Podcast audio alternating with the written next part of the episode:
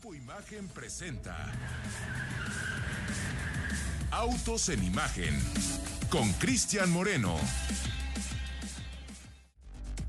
Hola, buenas tardes amigos de Autos en Imagen. Son las 4 de la tarde con 30 minutos aquí en la Ciudad de México, desde donde hoy estamos transmitiendo completamente en directo Autos en Imagen. Es tiempo de hablar de coches y después de un fin de semana de carreras, pues más aún. Nos encontramos a mucha gente, vino la plana mayor de Cupra, no les fue nada bien en la carrera, apenas en los primeros metros su, pi- su piloto holandés se lastimó y pues hasta el hospital fue a parar, le van a operar la muñeca porque sí quedó lastimado este piloto del equipo Cupra, un equipo que debuta en la Fórmula E, pero también vimos pues muchas cosas eh, relevantes en torno a esta tercera generación del monoplaza eléctrico. Platicamos con Alejandro Agag. El día sábado les compartía parte de, esta entrevista que le hicimos.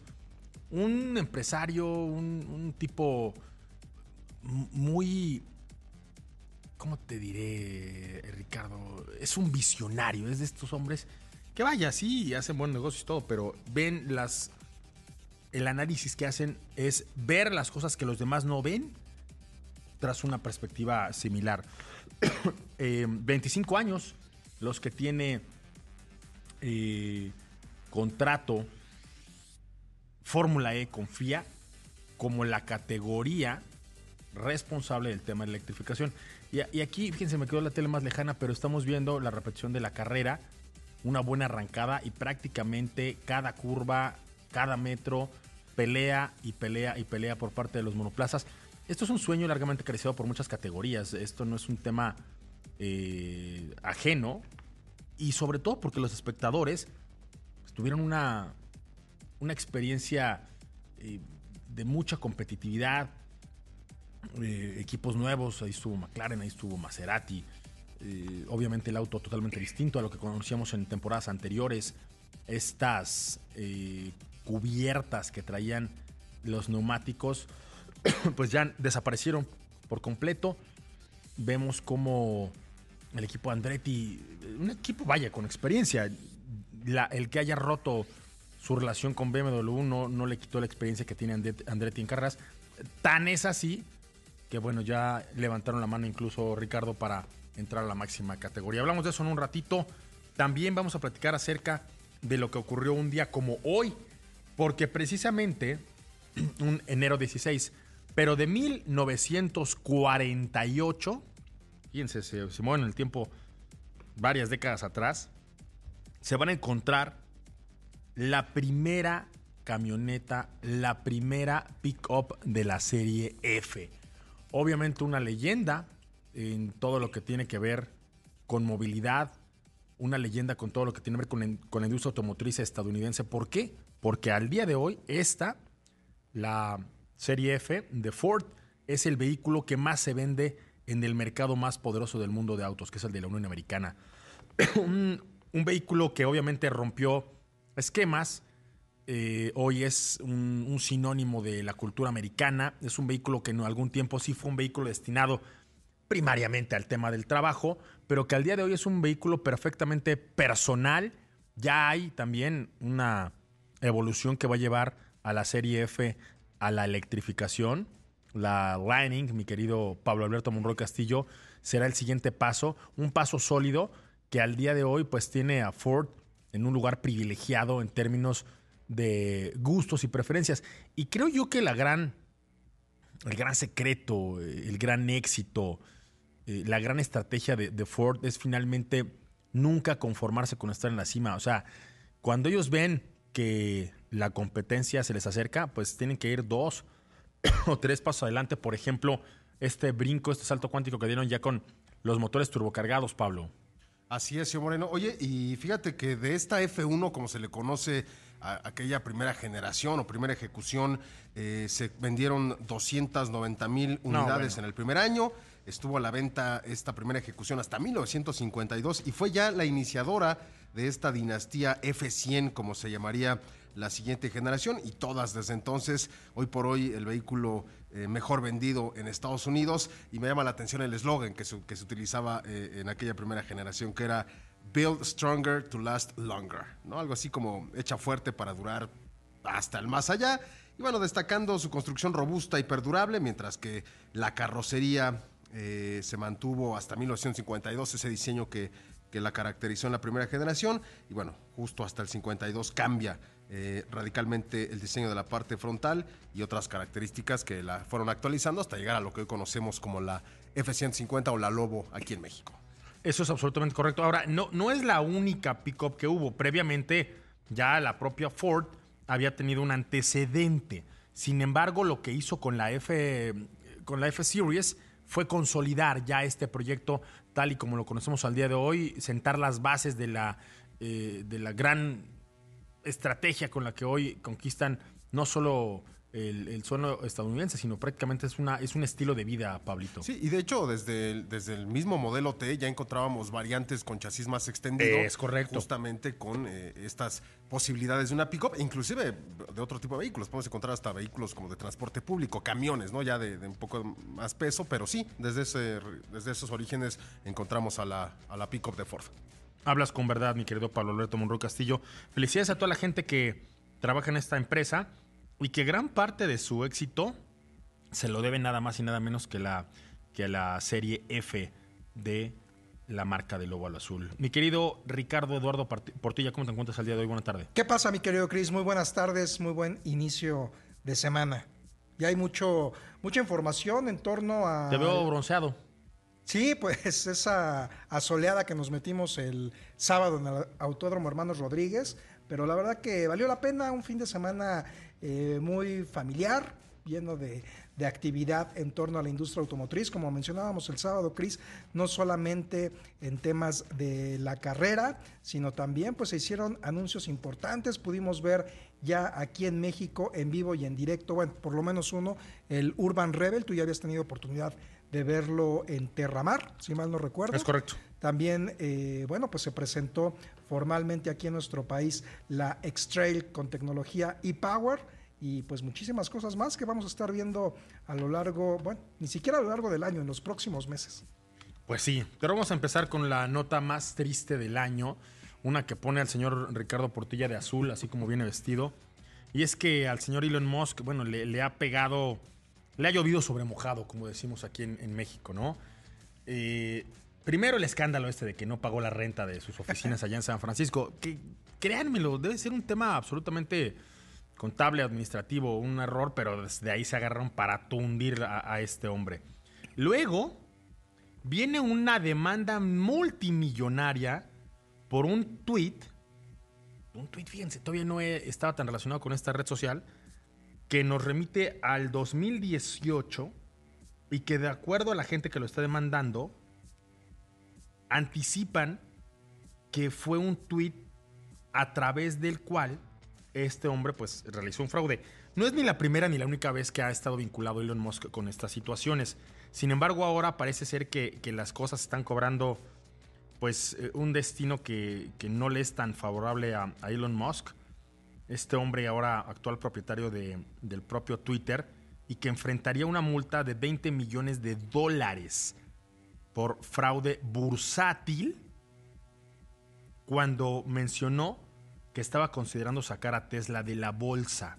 Es un proceso que se está llevando a cabo allá en San Francisco y fue resultado de una demanda colectiva presentada por distintos accionistas de Tesla, ¿no? Él, pues, tampoco es un tipo ingenuo y, si hizo esto con, con alevosía de ventaja, parece ser que la ley ya lo tiene en la mira de acuerdo a estos eh, demandantes, creen que Musk manipuló el mercado, con su mensaje, causando fuertes movimientos en la cotización de la empresa, lo cual a esta gente le costó carretonadas, miles y miles y miles de dólares, cuantiosas sumas. Eh, esto ya para 2018 había estado por ahí mismo, porque había sido acusado por la Comisión de la Bolsa eh, por un, un, fraude, ¿no? De acuerdo a que ya había antecedentes al respecto. Ya había sus, sus respectivas eh, consecuencias. pero ahora pues viene una, un segundo round con, con esta circunstancia, Ricardo. Así es, y que seguramente, Chris, vamos a estar viendo constantes demandas por parte de Elon Musk. Recordamos que es un, una persona muy visceral que no duda en eh, pues mostrar prácticamente al mundo lo que está pensando y que incluso esto es, digo, no es justificante, tiene este tema médico, que es el Asperger, que él mismo lo ha reconocido y que lo hace pues prácticamente a decir las cosas sin filtros y esto lo ha llevado a muchísimos problemas en algunas ocasiones pues de carácter personal y en otras tantas pues de tema ya legal como es el caso de este tuit que, que nos mencionaste y que tuvo, que tuiteó en 2018. Y es que ya en aquel entonces lo habían consignado a que tenía que dejar de ser el el, presidente del Consejo de Administración al menos por tres años.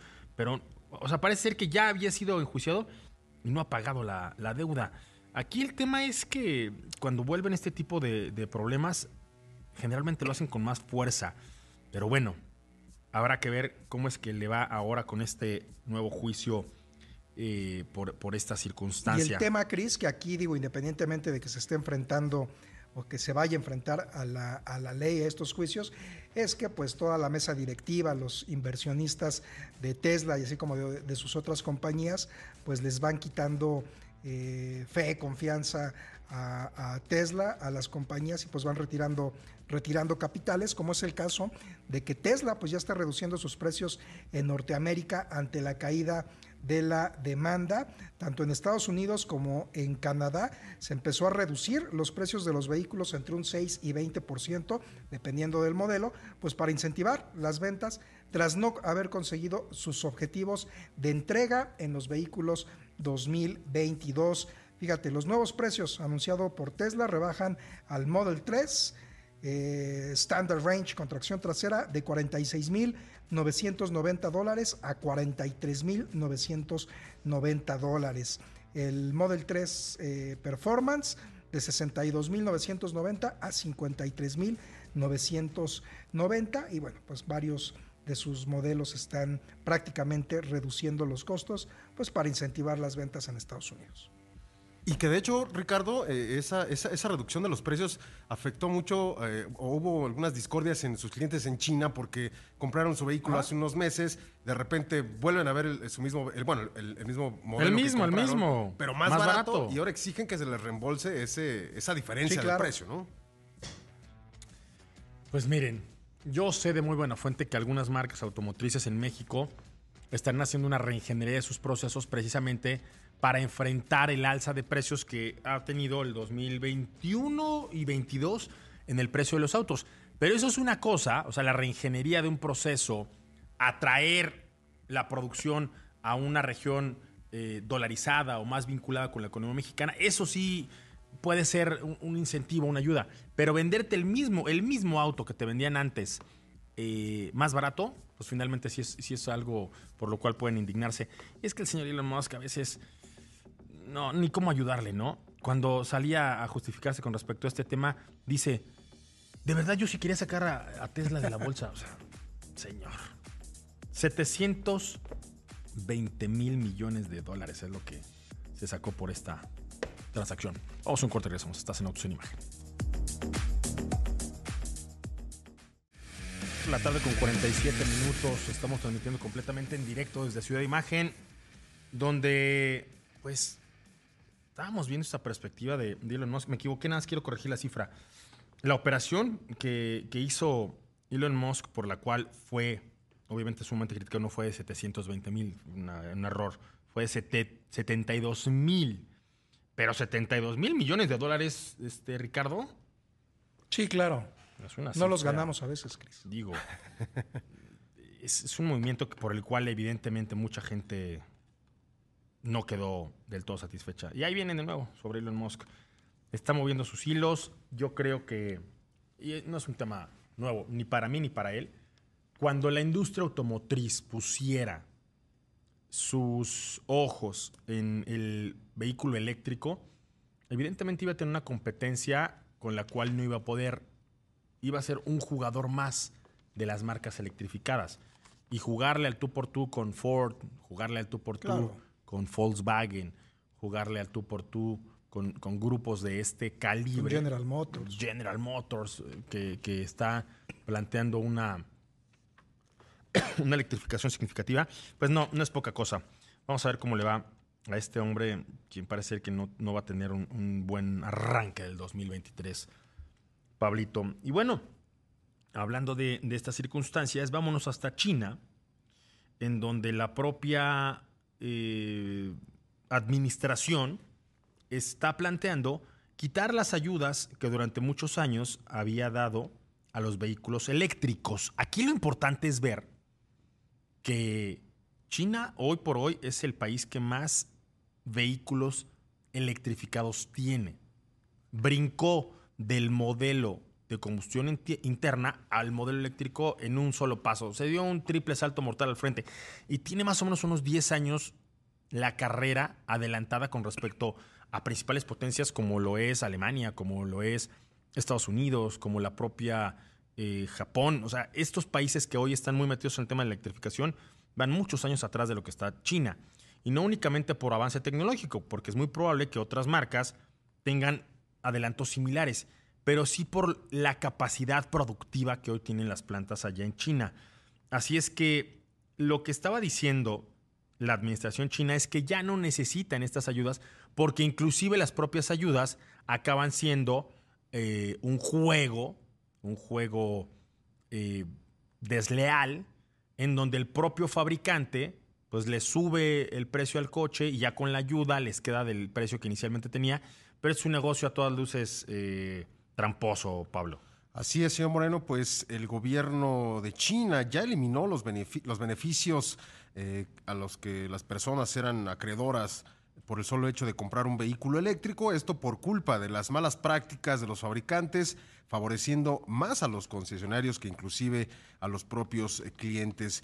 Eh, el gobierno chino realizó un estudio que demostró que los fabricantes eh, justamente estaban lucrando con el programa de incentivos y como lo comentas, ellos inflaban el precio, llegaba el incentivo, eh, se aplicaba, se reducía el precio del vehículo, pero al final el precio, el precio ya de venta total pues era el mismo que como si no tuviera este incentivo y eso beneficiaba obviamente a las marcas automotrices. Y bueno, pues eh, ya se eliminó de raíz esto. El gobierno chino señala que no, no, no cerró del todo la posibilidad de volver a aplicar este programa de eh, subvenciones para la adquisición de vehículos 100% eléctricos. Sin embargo, cuando lo vuelvan a retomar, eh, pues van a ser más cuidadosos en que realmente sea un beneficio para el consumidor y no para tanto para el, fabricante.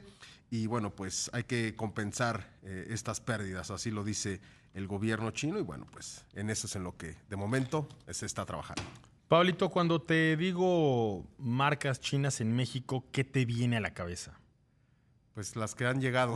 ¿Cómo cuáles? A ver, cuéntame. Bueno, de, de entrada, pues me llega Jack, me entrega. Ahorita traigo mucho en la mente este BID, por ejemplo, ¿no? Build Your Dreams, eh, Chirei, este, todo este grupo que, que, se, que está con Chang'an, Motor Nation. Ya, ya, ya cada vez hay más, eh, ocupa más espacio las marcas chinas en la cabeza. PMG. Pues bueno, to- todo esto es absolutamente cierto, pero hay otra parte, hay otra cara de la moneda que no es la más evidente y que es la venta de vehículos de origen chino, pero a través de marcas que ya tienen muchos años comercializando vehículos en nuestro territorio. Tal es el caso, por ejemplo, de la Dodge Journey. La Dodge Journey, que durante muchos años fue una camioneta que inclusive se armaba aquí en Toluca, ahora es una camioneta que se trae de, de China.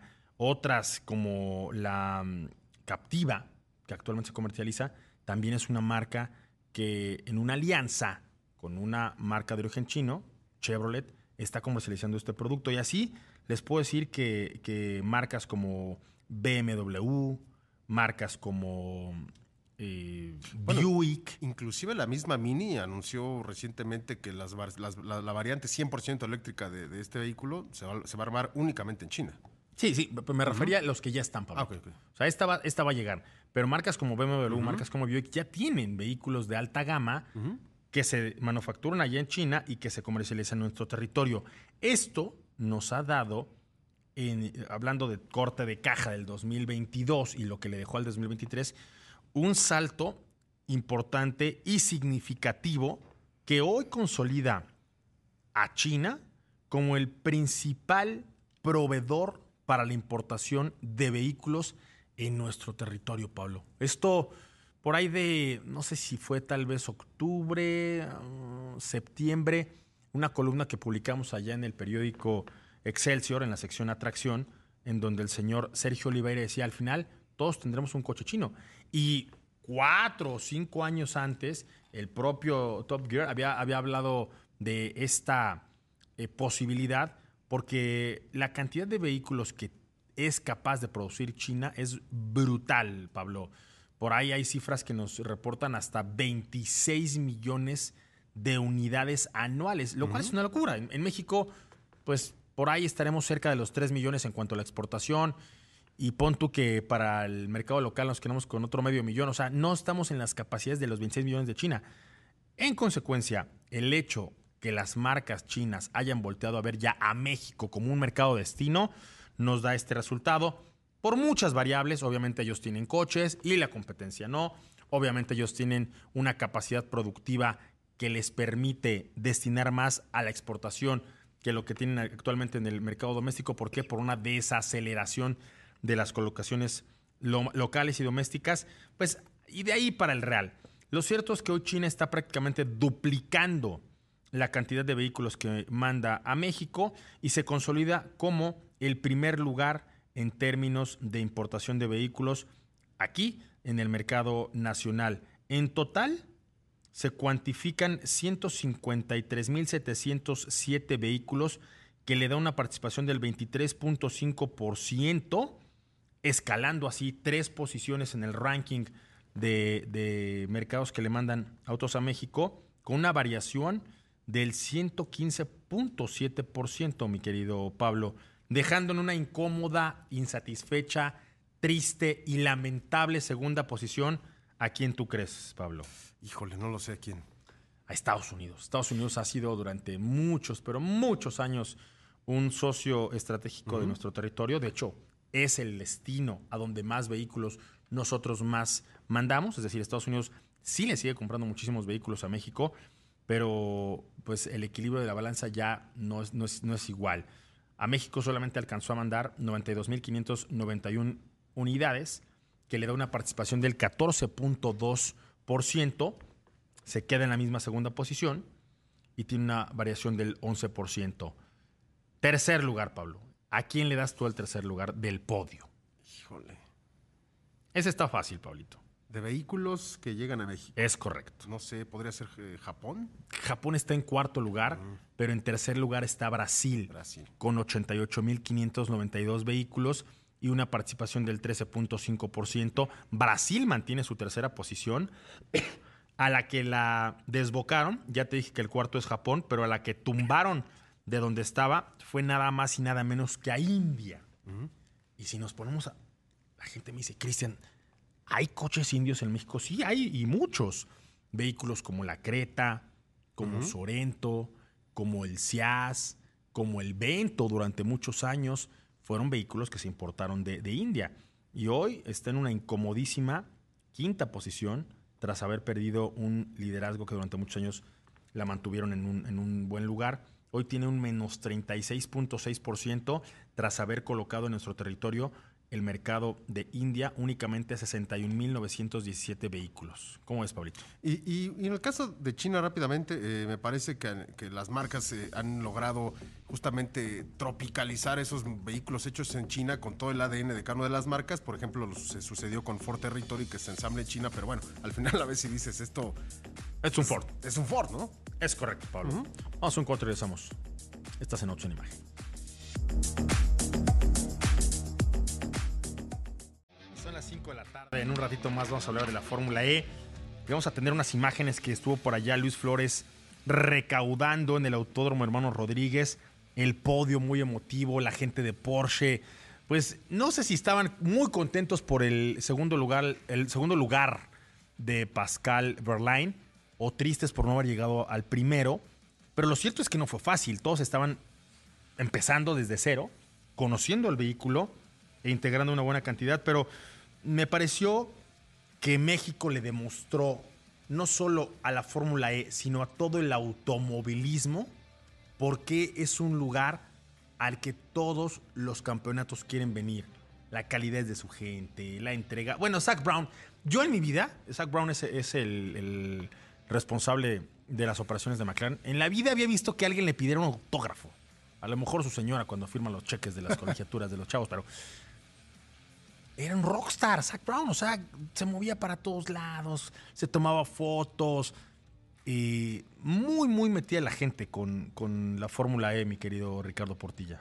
Sí, también la parte del público, de la gente, la verdad que estaba muy eh, interactiva con todo lo que estaba sucediendo. Se iba a las, eh, a las zonas de los pits.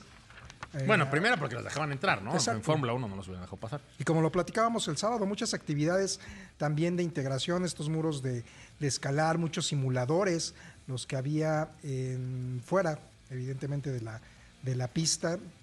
Y vamos, zonas de comida, de bebida, con el concierto este que, de música electrónica. No le digas el concierto este, se, for- se escucha despectivo, mira. Sí, tienes razón. El concierto de música electrónica que se llevó a cabo después de, de la carrera. Bueno.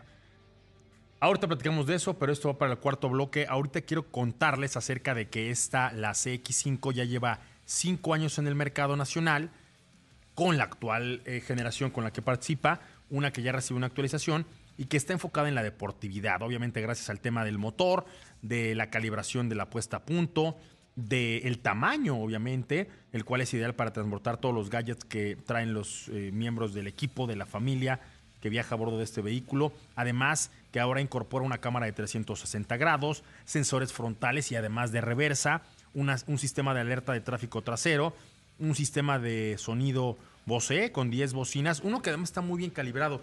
Yo estuve manejando hace unos días Mazda 3 y había olvidado lo bien calibrado que estaba el sistema de audio, que obviamente en las versiones más equipadas tiene Bose, pero que la que no es más equipada no desmerece. Esta además es una camioneta, una SUV, que se adapta al estilo de vida de cualquier persona, es muy versátil, sobre todo porque crea una conexión obviamente entre el auto y el conductor, pero no desmerece en la experiencia que tienen los ocupantes. Esta conexión es una que desde hace mucho tiempo la marca vende, la marca explica, la marca privilegia bajo el concepto del Jin Baitai, que era la conexión entre el jinete, el samurái y su caballo. Al día de hoy, Pablito, además, eh, la ergonomía se fue a un siguiente nivel, ahora eh, calificada como el Human Centricity, ¿no? Así es, eh, el, el hecho de que los ingenieros de Mazda diseñen el vehículo en torno a las cualidades o características del ser humano cambia radicalmente en lugar de que justamente eh, pues nosotros tengamos que adaptarnos al coche, ellos cambian la jugada y es por eso que al momento de sentar detrás volante un Mazda sientes, sientes esa comodidad como si te pusieras un guante a ese nivel. Eso es correcto. Así es que, pues, eh, bajo estas premisas, lo único que me queda es invitarlos a que vayan, la prueben, la manejen y se la queden. Esta nueva CX5, una más de los miembros de la familia con el eslogan Feel Alive. Bueno, vámonos con esto que está ocurriendo allá en Wyoming. Wyoming, si ustedes se meten al Google o a una eh, ¿qué? a un mapa mundi o a qué más, Pablito, a un eh, globo terráqueo.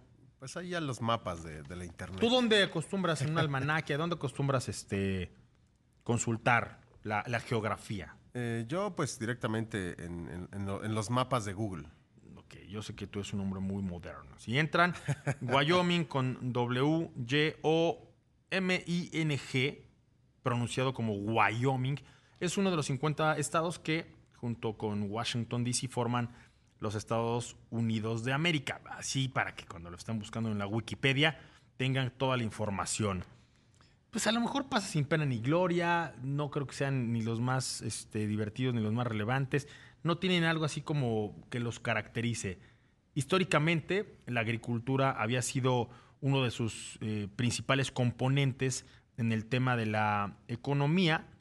Sin embargo, aquí hay que decirlo, eh, más allá de las zonas montañosas que, que lo caracterizan, el día de hoy es el primer lugar del planeta, el primer lugar del mundo que escucho que dice, ¿saben qué? Yo me las voy a ingeniar para no tener que electrificar a mi movilidad. Es un lugar, Pablo, que si tú lo, lo- lo recorres en auto, pues tiene muchas, muchas montañas evidentemente te van a formar carreteras muy peculiares en, términos a, estas cordilleras, ¿no? Pero lo más interesante es pues, un estado árido, eh, llueve poco. eh, ¿qué, le pudieras dar para, para tener?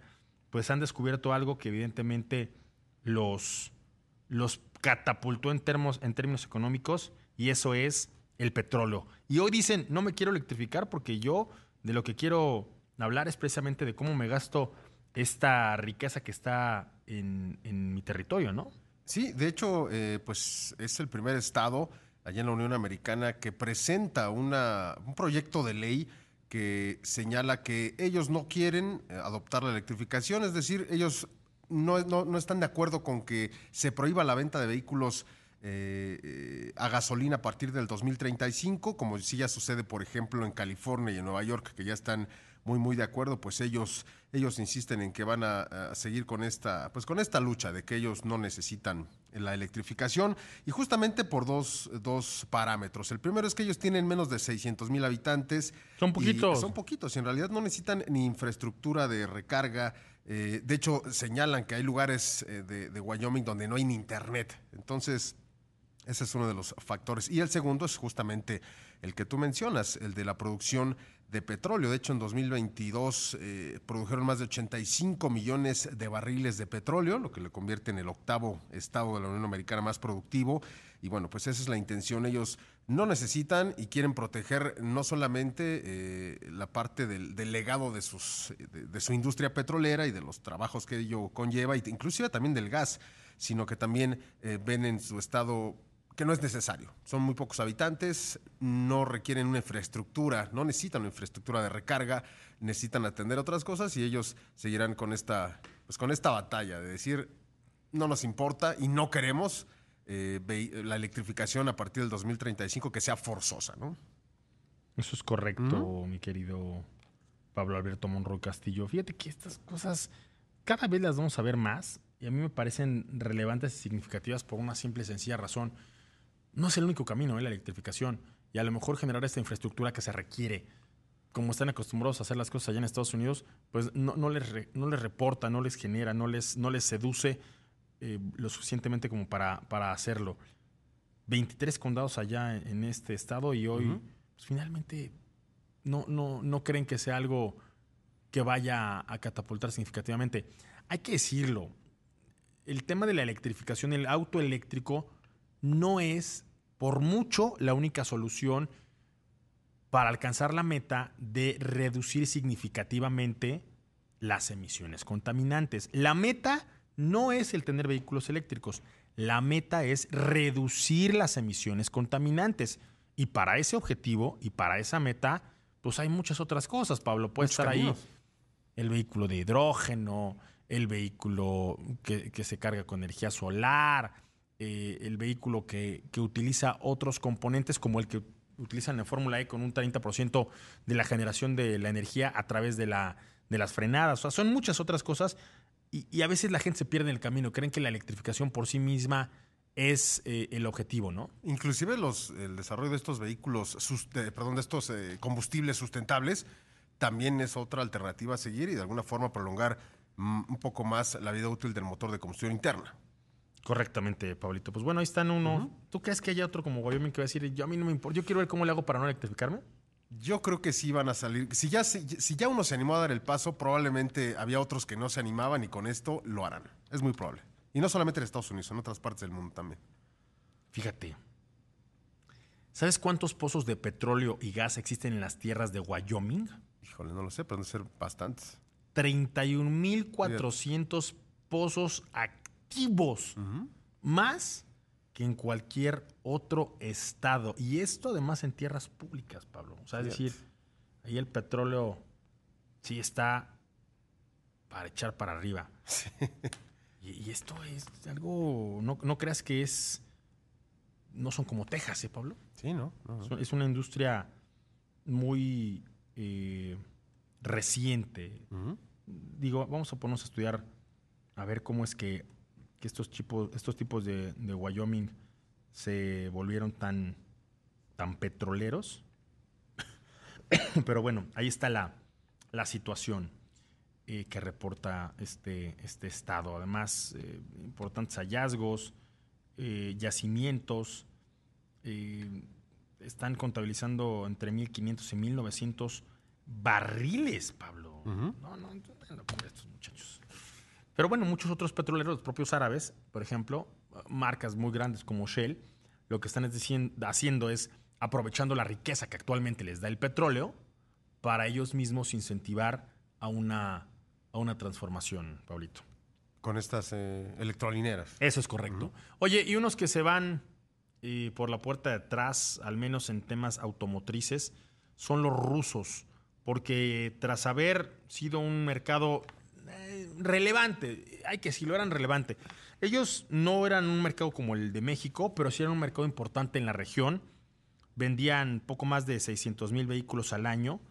Para este 2022, tras eh, pues, casi un año de, de estarle jugando a, la guerra, se cayó la industria en un 58.11%. Se desplomaron las ventas de autos en Rusia y no solo eso, la gran mayoría de las marcas que producían allá en Rusia ya han optado por abandonar este territorio.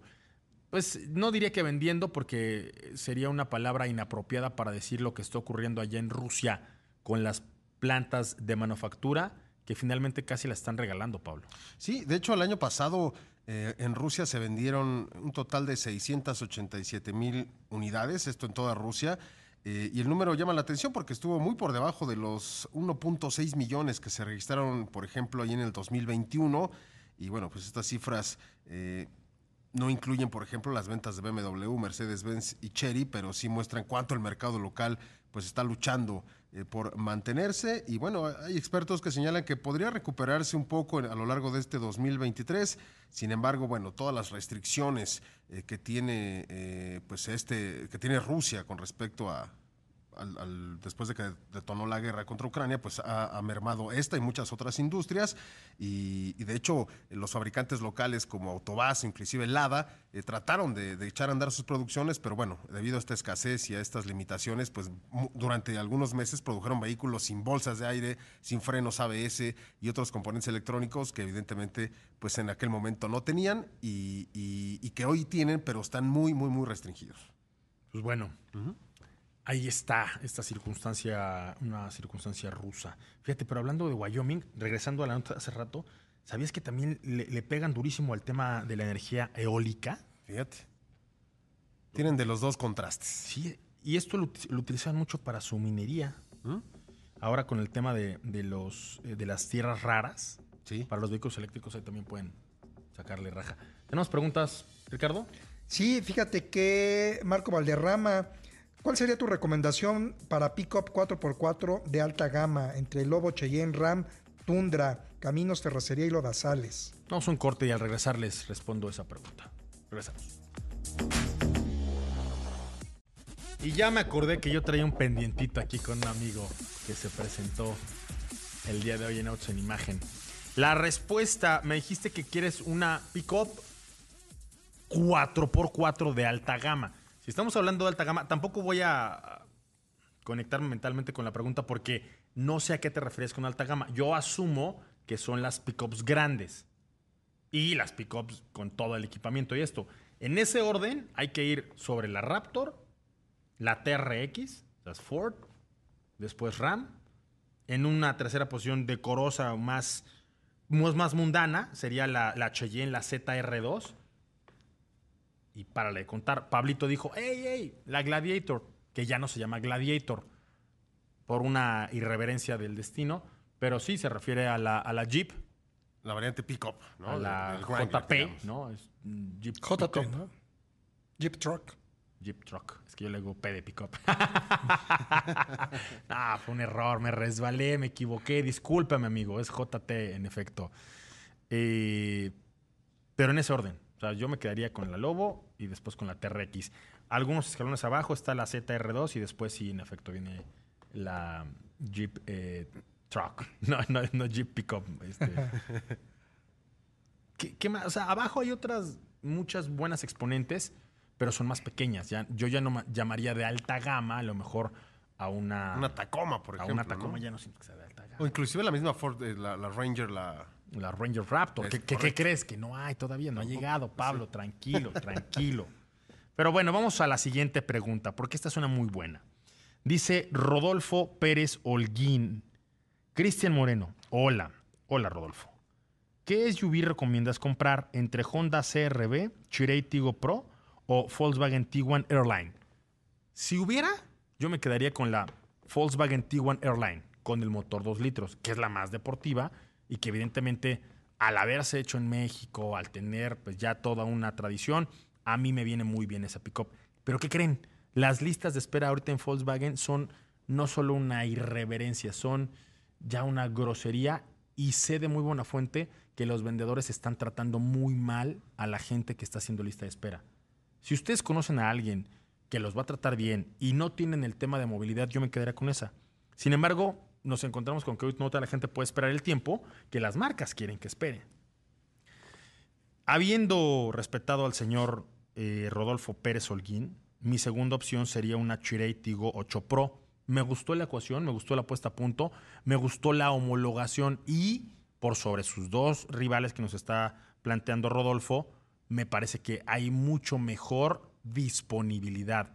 Sin embargo, sí me amarraría y me ultra amarraría con dos cosas. Primero, con la garantía. Ellos están trayendo una garantía muy sólida y muy consistente, pero antes de comprar, yo sí iría a hablar con el gerente de la agencia, con el gerente de postventa y hasta con el dueño de que me está vendiendo la camioneta para decirle qué va a pasar si me llega a fallar, por ejemplo, la pantalla, la interfaz del sistema de infoentretenimiento. Si empieza a brincar el tema de la navegación, ¿qué va a pasar? ¿Tú me lo vas a cambiar? ¿Tengo alguna? Y ahí en la garantía que está ofertando en este momento Chirey, que es muy sólida y consistente, además muy extensa, hay una respuesta que te cumplan eso y me quedaría con esta como la segunda opción. Y como una tercera y muy lejana tercera opción, solo porque Rodolfo Pérez Holguín lo está poniendo aquí sobre la mesa, elegiría la CRB. Me parece que es una camioneta que tiene una gran historia, una gran trayectoria y que consistentemente ha sido uno de los mejores productos que ha traído Honda a nuestro territorio, pero que la persona que calibró el precio de eso tenía problemas psicológicos. O sea, no entiendo cómo puedes poner tan caro un producto. O bueno, sí lo entiendo. No quiero decirlo al aire porque me parece también que, es una falta de respeto. Lo están poniendo a ese precio pues porque se los van a comprar. Porque hay gente que está dispuesta a pagar ese precio por una CRB. No me parece que en este momento sea ni el producto más competitivo, ni que ofrezca la mejor relación costo-beneficio, ni que con ese dinero no te puedas comprar algo mejor. Sin embargo, atendiendo a la, pregunta del señor Rodolfo Pérez Holguín, ahí están mis respuestas. Si en este momento yo tuviera que comprar por temas de movilidad A, B, C, y- ah, miren, Rodolfo Pérez Holguín, estoy viendo su perfil, A, B, C, me compraría una CX5 Signature yo, para mis necesidades. Pablito, ¿tú? Yo creo que también apostaría, digo, desafortunadamente el tema del precio de la CRB eh, la, castiga mucho. De hecho, recientemente tuvimos la oportunidad de, poner la prueba. A mí me gustó mucho el manejo, tiene una mejor calibración, sobre todo en, la, eh, en esta relación de motor CBT. Eh, pero bueno, pues sí el precio eh, la pone pues prácticamente ya en, en otras opciones.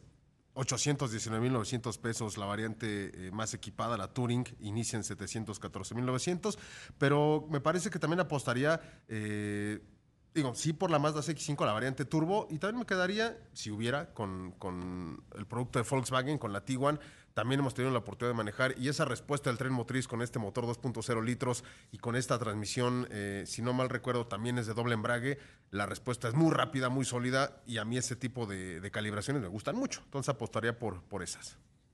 ¿Tú, Rick? Yo de las opciones que da Rodolfo me quedaría contigo. Contigo 8. ¿Conmigo? ¿Por qué conmigo? ¿Y es que te dice? Amigo, sé serio, estamos hablando de camionetas. ¿Qué tiene que ver con Con nuestra, Chirey Tigo nuestra 8 Pro. relación? Estuvo buena, estuvo buena. Bueno, está bien. Ay, híjole, hoy de campanicen de mal humor, no hay quien los aguante. La Fórmula E, vámonos, porque la Fórmula E este fin de semana tuvo un carrerón mejor de lo que se esperaba y el señor Dennis da una masterclass, así es como lo califican ahí en la misma página de la Fórmula E, en temas de administración de energía. Esa va a ser la clave para los vehículos eléctricos en el futuro. Y este hombre, Jack Dennis, en el equipo Andretti, de verdad que lo hizo de forma extraordinaria. Detrás de él se quedó el hombre del equipo Porsche, Pascal Berlain. Me parece que lo hizo muy bien. También el equipo Porsche supo entender, supo obviamente sacarle provecho a sus eh, cualidades. Era la primera carrera de la tercera generación de este monoplaza eléctrico y sin embargo, pues me parece que el espectáculo estuvo ahí en la mesa.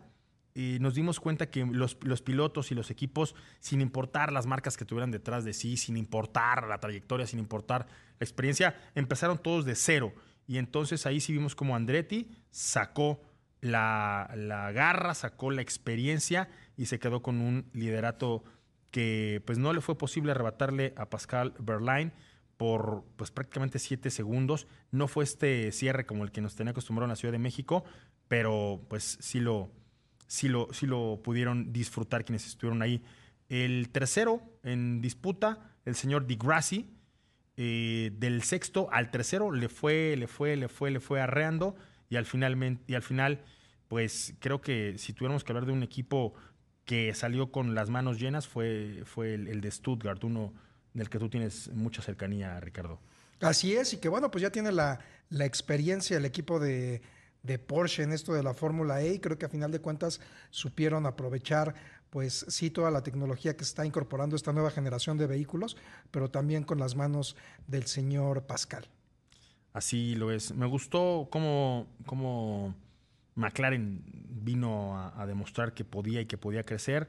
Me gustaron todos los equipos, me gustó el equipo Jaguar, me gustó o sea, que estrenaba eh, pues prácticamente todo. Me gustaron todos los que estuvieron ahí en, en la carrera, me gustó cómo lo hizo Nissan, ellos eh, gestionaron muy bien desde el fin de semana, pero así, así la Fórmula E. Nos vamos con estas notas, abren ya las vías del de metro. Aunque así es, la línea 2, el tramo subterráneo, ya se abrió a partir de ayer, 15 de enero.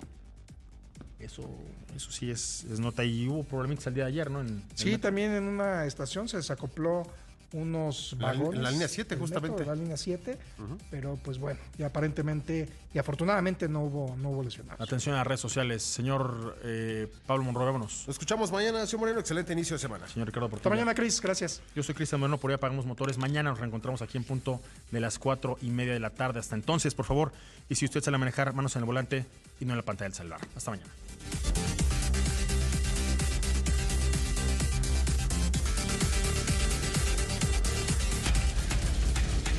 Grupo Imagen presentó Autos en Imagen con Cristian Moreno.